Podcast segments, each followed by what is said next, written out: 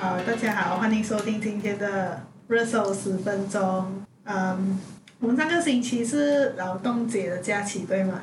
还有啊，啊啊，马来人是马来西亚马来人的开斋节，所以我们就停更了一周作为我们的休息日。但是当然，我们也是有在积极准备这一集的内容。然后这一集我们要来讲什么呢？就是几年前在马来西亚算是一个蛮红的一个话题，就是罗兴亚人。罗兴亚人呢，他们就是一批从缅甸逃来的难民。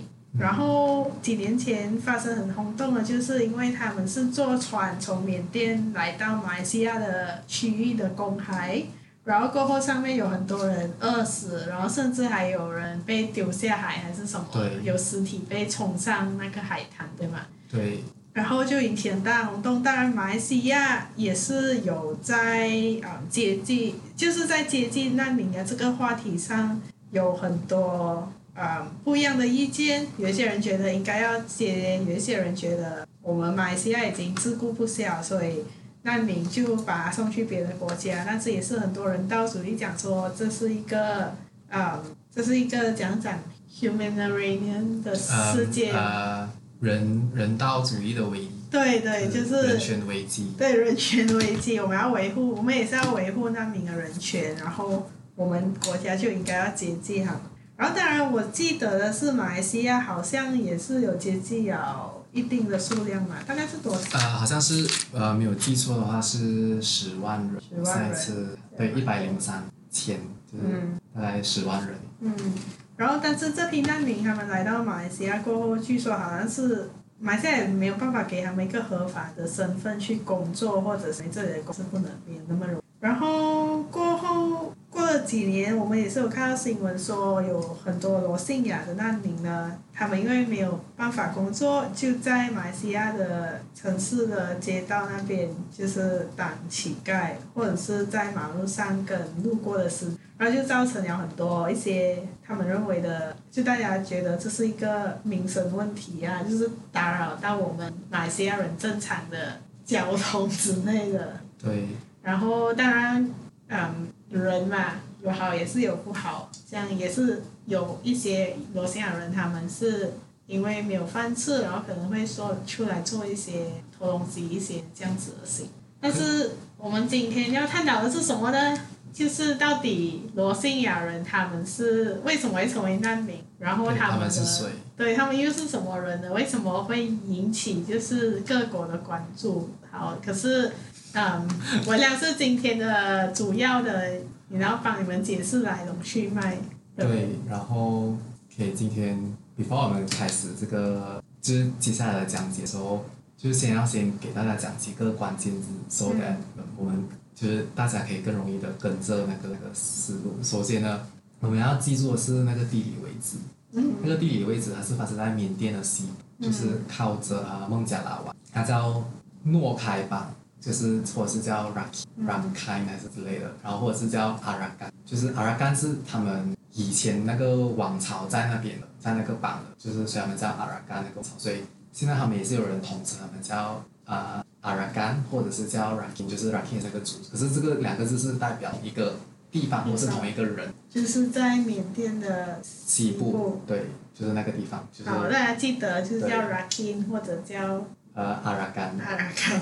对。然后呢，还有一个就是罗兴亚人，就是罗兴罗兴亚，他们就是穆斯林。然后刚才我讲的那个阿拉干呢，那个 Rakhine 呢，他们是呃佛教徒。所以这个是一个，我觉得是一个很重要的 concept，嗯，一个很重要的。所以就是讲说 Rakhine 那个王朝，它是其实是佛教的。对对对，他们是后等下我们会分，我们会就跟和大家讲解那个时间线，因为它是一个。非常错综复杂的故事，如果可以拍成一部连续剧的话，应该是比《后宫甄嬛传》还要精彩。真的是太复杂了，太复杂，好就是公说公有理，婆说婆有理。赶快，我想要听了。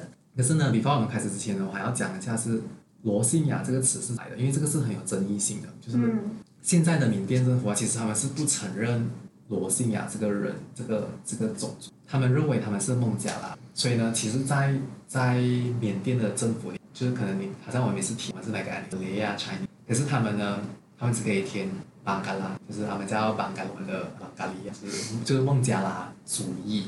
然后呢，缅甸方面的历史学家，他们就是认为这个词在一九五零年代是没有，是一九五零年代过后，他们才开始一直不知道怎样子发明出来，或者是开始一直很广泛的使用这个词。然后还有一派的学说呢，是 Rohingya 这个词呢，其实它在一七九九年的时候就有学者记录啊，在他们的文献里面。可是呢，它是指它是指一个区域，就是刚才我讲的那个阿拉干的北部。就是定居在那边的人叫 Rohingya，可是呢，他不一定是指穆斯林，就是不一定是指一个人，他是一个泛指住在那边的人的一个统称而已，他没有指他们是穆斯林还是是佛教徒。然后还有一派的学者呢是觉得说，Rohingya 这个词就是从刚才我讲的那个 Rakhine 演变出来的，因为 Rakhine 是是指那个住在那个 area 那个地方也是叫 Rakhine，嗯，就是那边的 Rakhine 人叫佛教徒，然后他的。呃，穆斯林就是叫平嘎，可是其实他的意思，他的意思就是指他们都是住在那边，只是可能口音上面有不一样的发音，然后演变出来的词。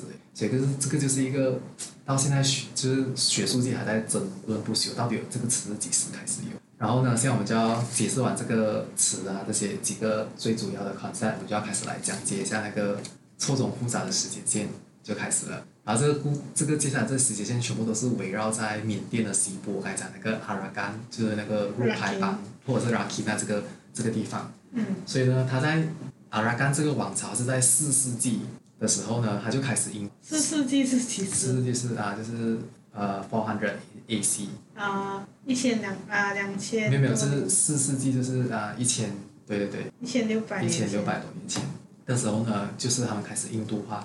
印度化就是我们以前中学一直读到那个印度，嗯、就是他们是第一批东南亚印度化的国家，然后后来就慢慢 spread 到整个马来西亚还是就是啊，啊，对，就是有缅甸啊、泰国啊，可是呢那个时候呢，Islam 是还没有进来东南亚的，所以呢，直到七七世纪，就是从四世纪到七世纪大概三百，那个地方一直以来都是佛，就是啊印度化的，然后过去有佛教开始进来，可是还是没有穆斯林，穆斯林只是很少数的开始定居在那边。然后为什么会有穆斯林定居在那边？是因为他们是孟加拉，他们靠着孟加拉湾，然后那边也非常靠近阿拉伯，嗯，所以呢，他们有一个啊、呃、那个丝绸之路，就是他们会运营运啊的那个海商人会运东西，所以他们会经过阿拉这个地方，会停在这里，所以他们就有一些寄居。可是呢，他们还不是最主要的群体。然后呢，最早最早的考证到底穆斯林几时住在帕拉干那个地方呢？是在十四世纪。就是一千四百，就对，就是大概可能对一千年过后呢，嗯，阿拉干和缅甸他们有战争，嗯，然后呢，阿拉干的王朝呢和缅甸王朝的战争就在十四世纪发生，然后阿拉干就去向孟加拉的苏丹国寻求军事联盟，然后一起来对抗缅甸王，所以从这个时候开始，缅甸的穆斯林啊不是缅甸那个孟加拉苏丹国的穆斯林就开始移居去阿拉干了。可是他们还是很少数，唯一的一个一个考古的证据就是他们那边还有一个回教呃回教堂叫 Sandigan Mosque，嗯，那个就是唯一一个证明有穆斯林的。可是因为他们不是少数，他们他们不是多数，所以他们只有一座诶在那个 area。就在十四世纪的时候。对，然后到现在好像是还保留。哇哦。对，可是他们就只有那一座。然后呢，十七世纪开始，阿拉干就和葡萄牙人合作。他们就葡萄牙人就提供阿拉干人，那个时候还是叫阿拉干人，他们还是没有分穆斯林还是佛教徒，对，他们就是统称阿拉干的人，他们就提供他们武器啊，那些军火啊、船啊，他们就开始瓜分孟加拉苏丹，就是他们开始去抢，就是海上那种抢 抢到、啊。所以就是讲说，他一开始是跟孟加拉苏丹合作，对，对合作，然后现在还跟葡萄牙合作，啊、他们去抢，对，抢孟加拉。的那个就是海上面的那个，对对对，那个海海运上面，我们就去做强盗之类，就去瓜分那边的资源.然后就把孟加拉的奴隶和犯人，大多数都是穆斯林，所以他们就开始奴役他们，所以就已经有开始有人进来阿拉干了，然后就持续了大概一个世纪到十八世纪的时候，缅甸的一个叫他们叫贡贡榜王朝就开始进攻阿拉干，所以呢，阿拉干的人呢，因为有战争嘛。他们又逃去缅，他们又逃回去孟加拉，因为阿拉干和孟加拉是非常靠近的，他们就是在孟加拉海，就是、嗯嗯、就是可能就是对面诶，过对面海而已，就很靠近。嗯，所以呢，他们就跑过去孟加拉，就是通过孟加拉湾就又在偷，就是偷渡回去孟加拉。然后那个时候呢，是孟加拉是安德英殖民，嗯，就是呃英国殖民地。然后这个过后的时候啊、呃，当然他们是那个缅甸王朝是攻占阿尔干的，所以呢就持续到十九世纪，英国开始和缅甸战争，然后英国拿下，重新拿回阿尔干，不是重新拿回，就是他们拿下阿尔。然后呢，过后呢又发生第二次缅甸战争，英缅战争，英国和缅甸发生战争，然后英国就全面攻下缅甸，就开始殖民缅甸。然后从这个时候开始，十九世纪大家记得这是很重要的一个一个时间点。英国人开始大量的从孟加拉引进穆斯林进去阿尔干那个 area，开始去做农业，他要发展那个地方，因为他不，嗯，所以呢，从十九世纪开始到二十世纪啊，差不多每一年他们，我刚才看到的数据是差不多每一年都有都有十万人，十万个孟加拉人口被引进去阿尔干，所以到一九三一年呢。就已经有六十万的穆斯林是住在那个阿尔干那个 area，所以是大概四八线的缅甸人口在那个时候。哇，很多哎，其实，对少数民族来讲算是很多。对对对，而且他们全部集中在就是缅甸西部那个若开邦阿尔干那地区。对，然后呢，真正的冲突加剧是在二战的时候，日本和泰国合作进攻缅甸。嗯，然后呢，英国人就很贱，他就为了要保护他在印度的本土利益，嗯、他要设一个呃缓冲区。OK。所以那个缓冲区就是阿尔干跟孟加拉那个孟加拉.所以他就 form 一个叫 V Force，那个 V Force 就是他武装孟加拉的穆斯林，嗯，so that 如果有一天那个日本真是打到孟加拉的时候，他们有一个。有一个，对，有一个缓冲区，那个那个那个军团会抵抗日军的攻势。嗯。可是呢，那个 V Force 呢，他们应该是要帮助英国人去击退日本，可是他们没有去攻击，他们去攻击住在阿拉干 area 的佛教徒，因为那个时候他们觉得那个阿拉干的佛教徒是 pro Japan 的，就是他们是亲日本人.所以他们就。然后赶尽杀绝，这样我就把你们杀死先，所有的日本人合作。OK。所以呢，所以现在就变成剩下穆斯林了。没有，然后可是他也没有杀完全部啦。可是所以呢，就这个就爆发了一个很著名的大屠杀事件，就是一九四二年的若开大屠杀，他们杀死了十万个呃阿拉干佛教徒的百姓。所以呢，那 当然呢，过后日本也是有占领阿拉干，可是呢，直到一九四四年呢。阿拉干又重新回到呃 British 的怀抱，OK，就是刚才我们记得嘛，第他是十九世纪的时候有第二次的英缅战争，嗯，他们拿下阿拉干，然后过后日本人进来，可是三年过后他们又回去，嗯，他们又回去日本人了，英国人的怀抱，啊，sorry，对，英国人的怀抱太乱了，有点复杂。然后呢，因为一九四零年代是很多殖民地，他们都是有独立运动，对吗？对，就是马来西亚也是差不多在那个时候讲，印度就是对他们在 prepare 我们。嗯、for independence，所以呢，就爆发了一个叫巴基斯坦，就是巴基斯坦一个独立运动。巴基斯坦在哪里？对，巴基斯坦就是靠近啊、呃，就是在印度的西边。对。啊，边啊，旁边啊。然后呢，在那个时候呢，巴基斯坦就是孟现在的孟加拉，嗯，他们是属于东巴基斯坦，就是你 imagine 印度的东边和西边。都有两个地、嗯、地区都是叫巴基斯坦。OK，对巴基斯坦围绕啊。对，就好像我们现在的东马和西马，他们有一个巴基斯坦跟一个叫东巴基斯坦。嗯。所以东巴基斯坦就是现在的孟加拉。OK。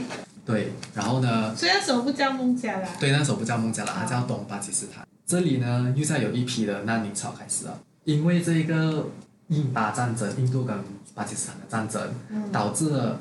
东巴基斯坦就是现在的孟加拉，有一大堆的难民又在跑过去阿尔干，因为他们要躲避战争，他们就跑过去阿尔干。可是呢，这一个时间线是有讲讲，就是就是有学者提出质疑，讲说，因为他们没有统计出来到底有多少人是在那个时候跑去阿尔干的，跑去缅甸的西部。嗯，然后呢，所以呢就导致那个地区的穆斯林人急速的上升。嗯。可是那个时候还是没有罗兴亚这个词的，他们还是不会知道自己是罗兴亚。他只是讲说，哦，就是从东巴基斯坦逃来的一个对，逃来的一个穆斯林的人口而已。嗯。可是他们当然，因为太多人忽然间进来，所以他们就那个地方的穆斯林人口忽然间上升。嗯。然后呢，OK，为什么他们会开始要就是他们的那个和佛教徒的冲突是怎样开始的？就是那个时候呢，V Force 还记得那个 V Force 吗？就是呃，英国人。还还存在吗？就就因为他是他是日本战争 form 的嘛，他们过后呢。Suppose 其实它是有点像那个我们马共时期，英国人不是提供武器给马共，让他们击退日本人嘛？对。然后同样的，英国也是提供武器给那个孟加拉的穆斯林，就是 form 那个 Before 让他们击退日本人。嗯。然后日军撤退啊，日军撤退过后呢，他们不要还那个武器，他们就把那个武器自己收着，就好像那个时候的马共，他们就是把武器收着，对，然后就跑进森林，他们就开始那种啊游击战，就是一直出来，时不时就搞一些暴乱之类的。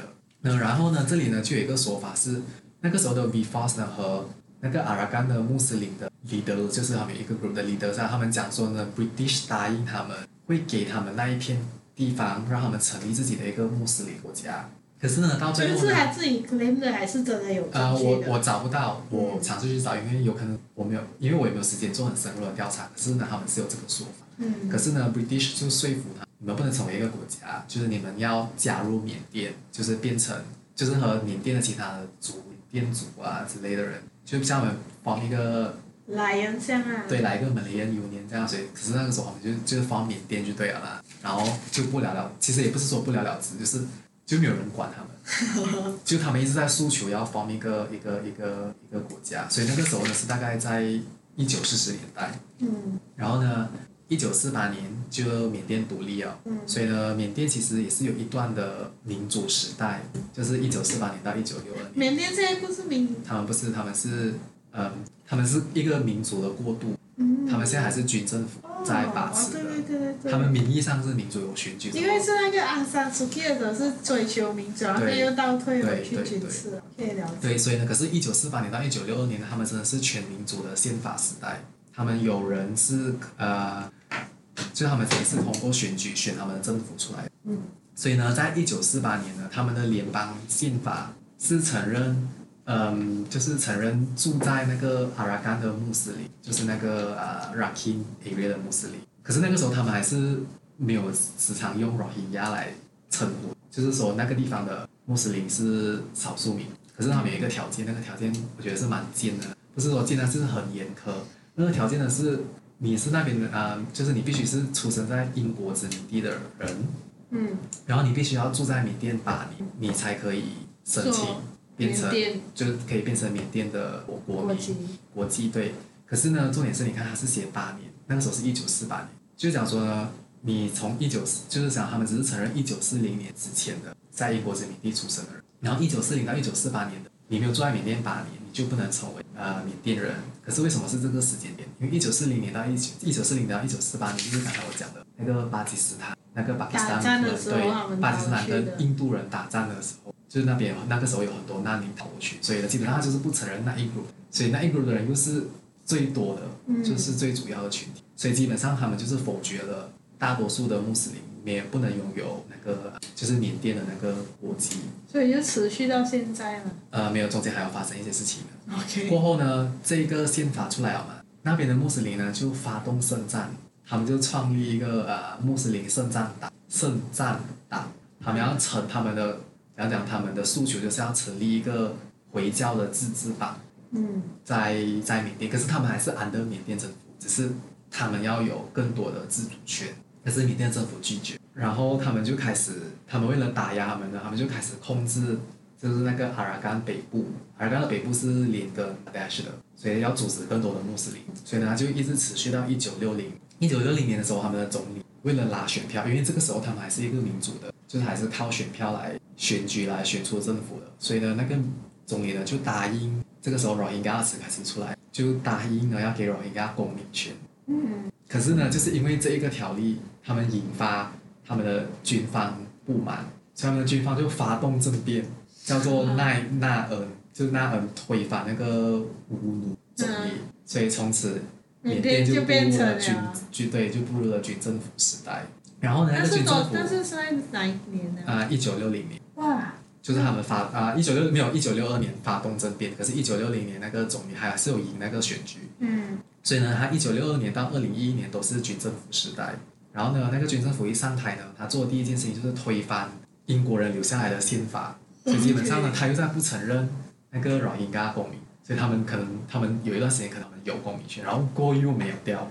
因为军政府就是可以连宪法都推翻。对对对，他们就是他们不承认，他们不承认那个宪法。所以呢，就过后就一直持续到一九七一年。一九七一年呢，又在开始第二波的难民潮。为什么呢？因为刚才你还记得我讲的那个巴基斯坦有巴基斯坦跟东巴基斯坦，嗯、这个时候呢，就是叫孟加啊孟加拉呃建国战争解放战争。所以他们要建国啊。对，他们要脱离巴基斯坦，这个是就是现在的孟加拉要脱离巴基斯坦。嗯、为什么我们要脱离巴基斯坦？是因为他们讲有呃巴基斯坦的人派军方去东巴基斯坦，就是现在的孟加拉，屠杀印度教的人。然后呢，所以呢，那个时候呢是呃现在的孟加拉就和印度联合起来对付巴基斯坦。所以之前的那个之前的巴基斯坦我们呢是印是两个巴基斯坦对付印度。现在是印度和东巴基斯坦一起对付巴基斯坦。对，敌人的敌人就是我的朋友。对对对，所以大概只是过了三十年的时间，所以呢，这一个战争呢，又在导致了一大批的难民从孟加拉移，就是逃进去缅甸那一边。然后呢，当然这个这个解放战争，最后也是促成孟加拉独立建国，他们就，他们是脱离巴，所以现在没有东巴基斯坦，就是孟加拉。所以呢，一九七四年的时候呢，缅甸的政府他们为了要阻止这些人进来，就一直。很多人涌进来哦，他们就直接颁发一个移民法案，就直接把那一边的穆斯林全部变成外侨，就像你不是这里的人，你就是孟加拉人，然后要驱赶他们回去。他就是用一个渔网，不管你什么时候进来，我就是觉得你是外侨，对，对所以呢，他们在一九七七年的时候，就缅甸的政府就发动了一个叫“龙网行动 ”（Operation Dragon），忘记那个英文。他们就是要对，因为呢，他们就要清除圣战者。你还记得刚刚我讲那个发动圣战从一九四八年嘛？他们就是一个呃，就是一些他们虽然已经剿灭他们，可是他们还是有一些余孽分子一直在作乱。所以呢，他们现在又开始发动这个龙王行动，要彻底的清除这个生产者。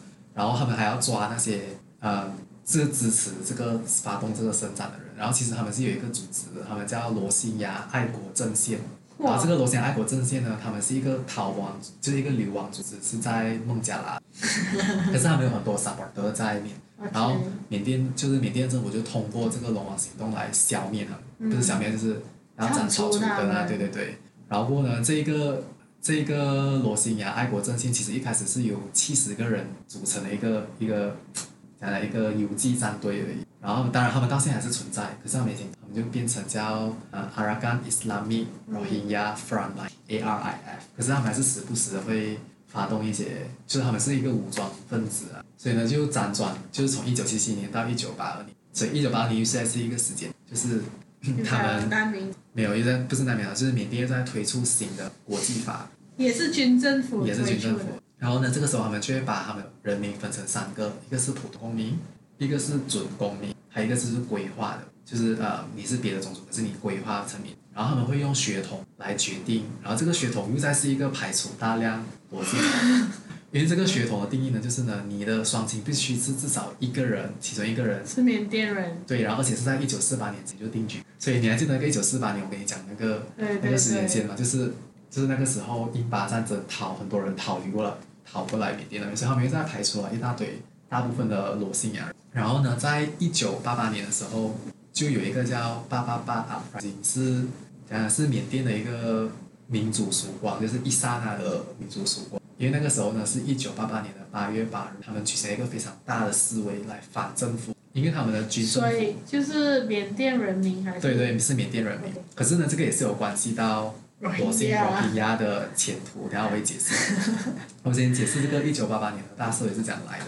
他那个大示威呢，是因为他们的政府废除了五十元和一百元的钞票，就直接宣布这个钞票是不能用了。嗯。所以就会导致那个时候很，就很严重的冲击他们的经济，很多人的他们的五十块跟一百块都不能用，就忽然间你是不流通，不被承认，就你的钱一下子，你的财产一下子缩水了。所以他们就有这一个大思维，然后安山素姬也是在这个时候出来宣布他要参政。哦，出道。对，他就是他就是注入一剂。一剂热血，哇！所以那个时候呢，嗯、他们一九九零年的时候就有一个大学。可是你要知道，啊、呃，我们刚才不讲他们是军政府，可是他的那个大选呢，不是选政府，他们是选什么？他们是要选出一个呃 committee 来再写过一个新的宪法。嗯。然后呢，这个 committee 呢，在一九九零年的时候呢，由阿山苏基领导的那个呃政治联盟获得压倒性的胜利，然后包括罗兴亚人的政党赢了四个席位。哇哦！对。所以罗兴亚人他们虽然就是小小的在阿卡迪亚那边。对，可是因为他们还是他们还是有人还是会有合法的，因为刚才我讲了嘛，只要你是一九你是一九四零年之前你定居在英缅地，或是你出生在英殖民地，然后你住在缅甸至少八年以上，你就可以申请。他们是幸运变成缅甸。对对对，可能就是还是有一小撮的人是有缅甸的国籍的，所以呢，那一小撮人可能他们就是想要，不知道是要帮助那边的罗兴亚人，然后所以他们也是有一个，他们也是有成立自己的政党。嗯。那个政党他们啊叫做民主与人权党，他们就赢了四个席位哦。可是呢，军政府就不承认这个大选的。哇，谁要问到军政府？对，他们就直接软禁阿三苏基，阿三苏基就是软禁十五年，就是从一九九零，他一赢那个大选，他们就抓他就软禁。What the fuck？那然后过呢？从那个时候呢，他们也不承认罗兴亚人的。可是为什么一开始他又要开放让他们来选国民党？选不出来，他们又不不承认。可能他们想要尝试转型，我也，就有可能是他们他们军政府人要笨啊，写不出线。啊，想要利用人家，我就就觉得，哎，好像自己会被威胁。没有，我觉得还还有一个可能性，是因为啊，那个时候他们在一九六二年的时候发动了政变嘛，嗯、然后我有读到一些，就是他们的 context，就是那个时候的缅甸的人，其实他们是很不信任他们的，嗯、就是他们和虽然他们很活的，从一九六二年到现在，可是内心是不服从。对对对，他们是很不服从军政府，他们有一个讲他们的那个关系是很，所以有可能。我不知道，可能军政府想要赢得民心还是什么之类，就然后结果他就做，又发现讲说，哎，不对，对，对，不能，因为是他们是赢，就是那个阿三苏比领导那个党是赢了九十八九十八届的席位，哇！所以是一个非常压倒性的胜利，然后可是也是没有用，我觉得我们也是，我们也是可以去找一些纪录片来看，应该很有趣。对，然后很有软禁他，然后就又不承认这一次他选的成绩。我试一下这样放你们。对，然后而且哦，这一次是一他们一九六零年来第一次的选举？就从一九六零年到一九九零年，大概三十年嘛，是没有选举，就是没有选举的。然后选出来就不承认了。对，他们就不承认，然后所以呢，从一九九一年到一九九二年呢，他们的政府又在开始针对穆斯林罗兴的战争，他们要清洗，又在要清洗他们。然后这一次呢？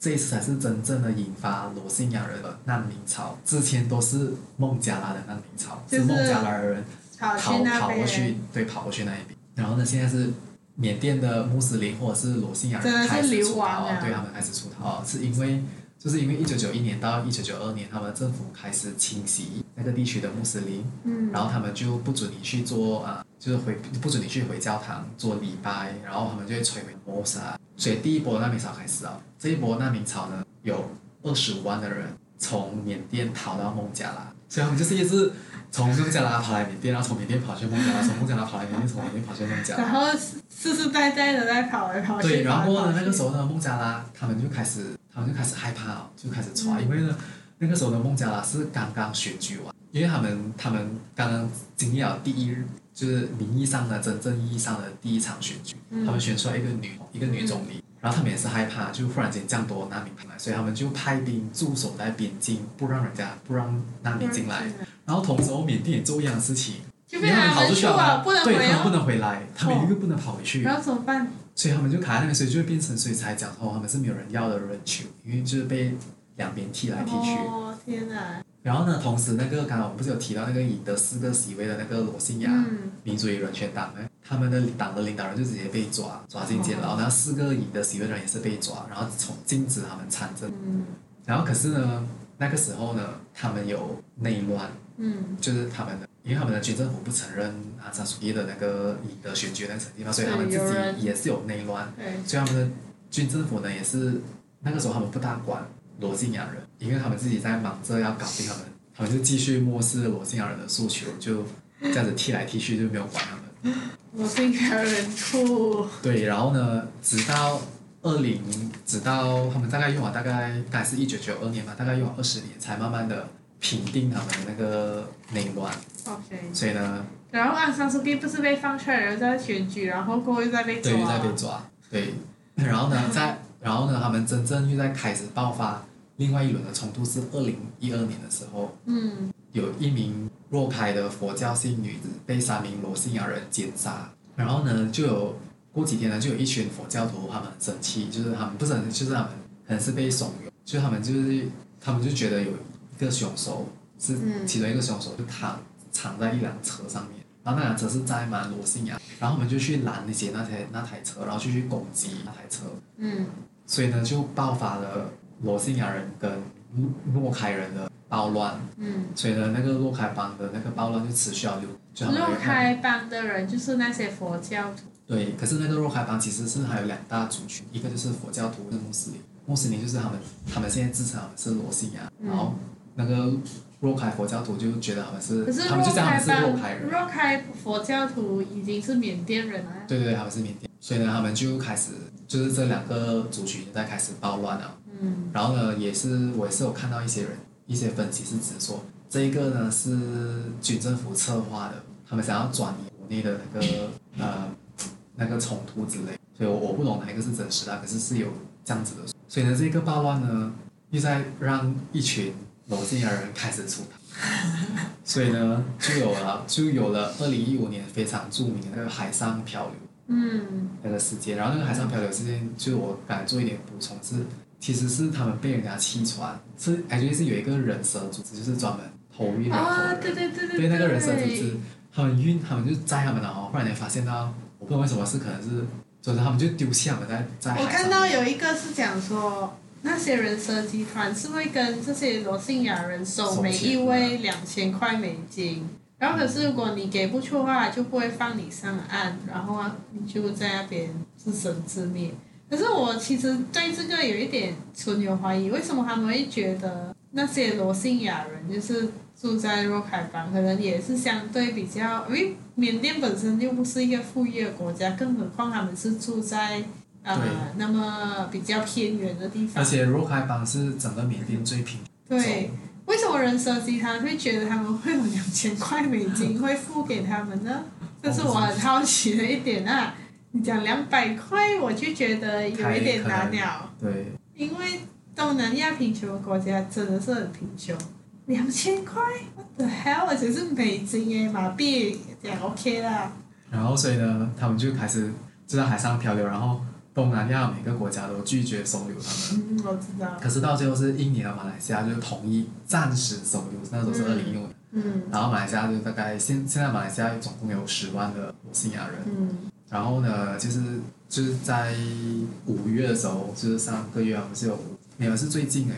不是有五百个人从那个哥达的逃出来，哦、逃出来扣留，然后有六个人被撞死。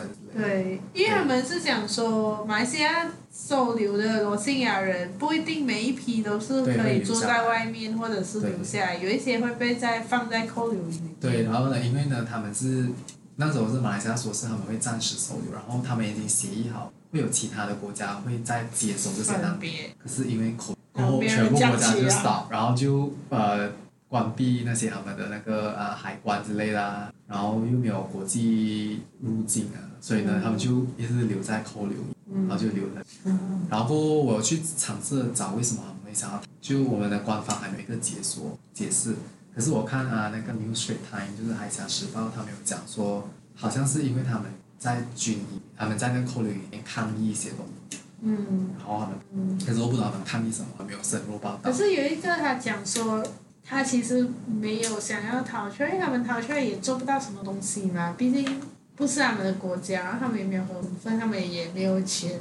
可是有一群人会讲说，如果就是扣留里营里面的自己罗兴亚，他们也有几个是呆楼这样子啊。嗯嗯。你不跟他们谈的话，他们就会打。都是，都是这样子。嗯，有点像刚有风完这样子感觉。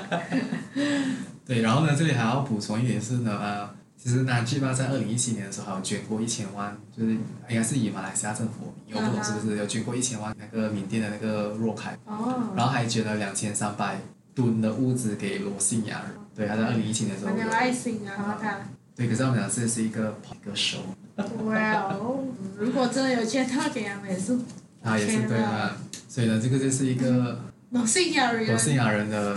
他的他的整个的故事的那个由来，所以呢，他们总之他的重点就是缅甸人不承认罗兴亚人，因为他们觉得他们就是在一九四零年那个时候英法战争逃进来的，然后罗兴亚人呢，罗兴亚人呢就觉得说他们是他们已经定居在那边，可是他们自称他们已经定居在那边，就是从大概有几百年几千，就是就是从那个四世纪开始。可是其实没有任何的考古证据支持他们在那边这样久，嗯，只有就是刚才我提到的那个，只有一个在十四世纪的那个穆斯林，就是他们其实是十四，而且是非常少数的穆斯林，不是大多，嗯，这样子，所以他们的争议就是公说公有理，婆说婆这样子。嗯。可是我觉得，因为以我现在听完整个故事来，就整个来龙去脉来看，我觉得他们就是很衰啊。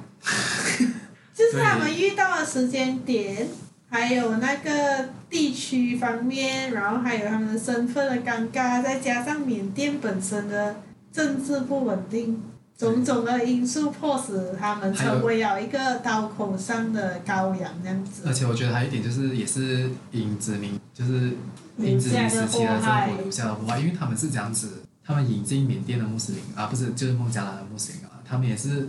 像，总之他们就是采用一模一样的统治方法，嗯、在我们马来人，就是在马来西亚英殖民时期，他们就想说，嗯、对他们就会把印度人放在有种，就是做农作物啊，对教育，然后马来人就会去做啊别的之类的，然后华人会经商，就是马来人是捕鱼吗？我不记得。总之就是就是马来人跟印度人会住在郊区，嗯、然后华人会住在城市，因为华人会紧张。同样的，他们也是用这种方法，而且他们还是地区地区性的分。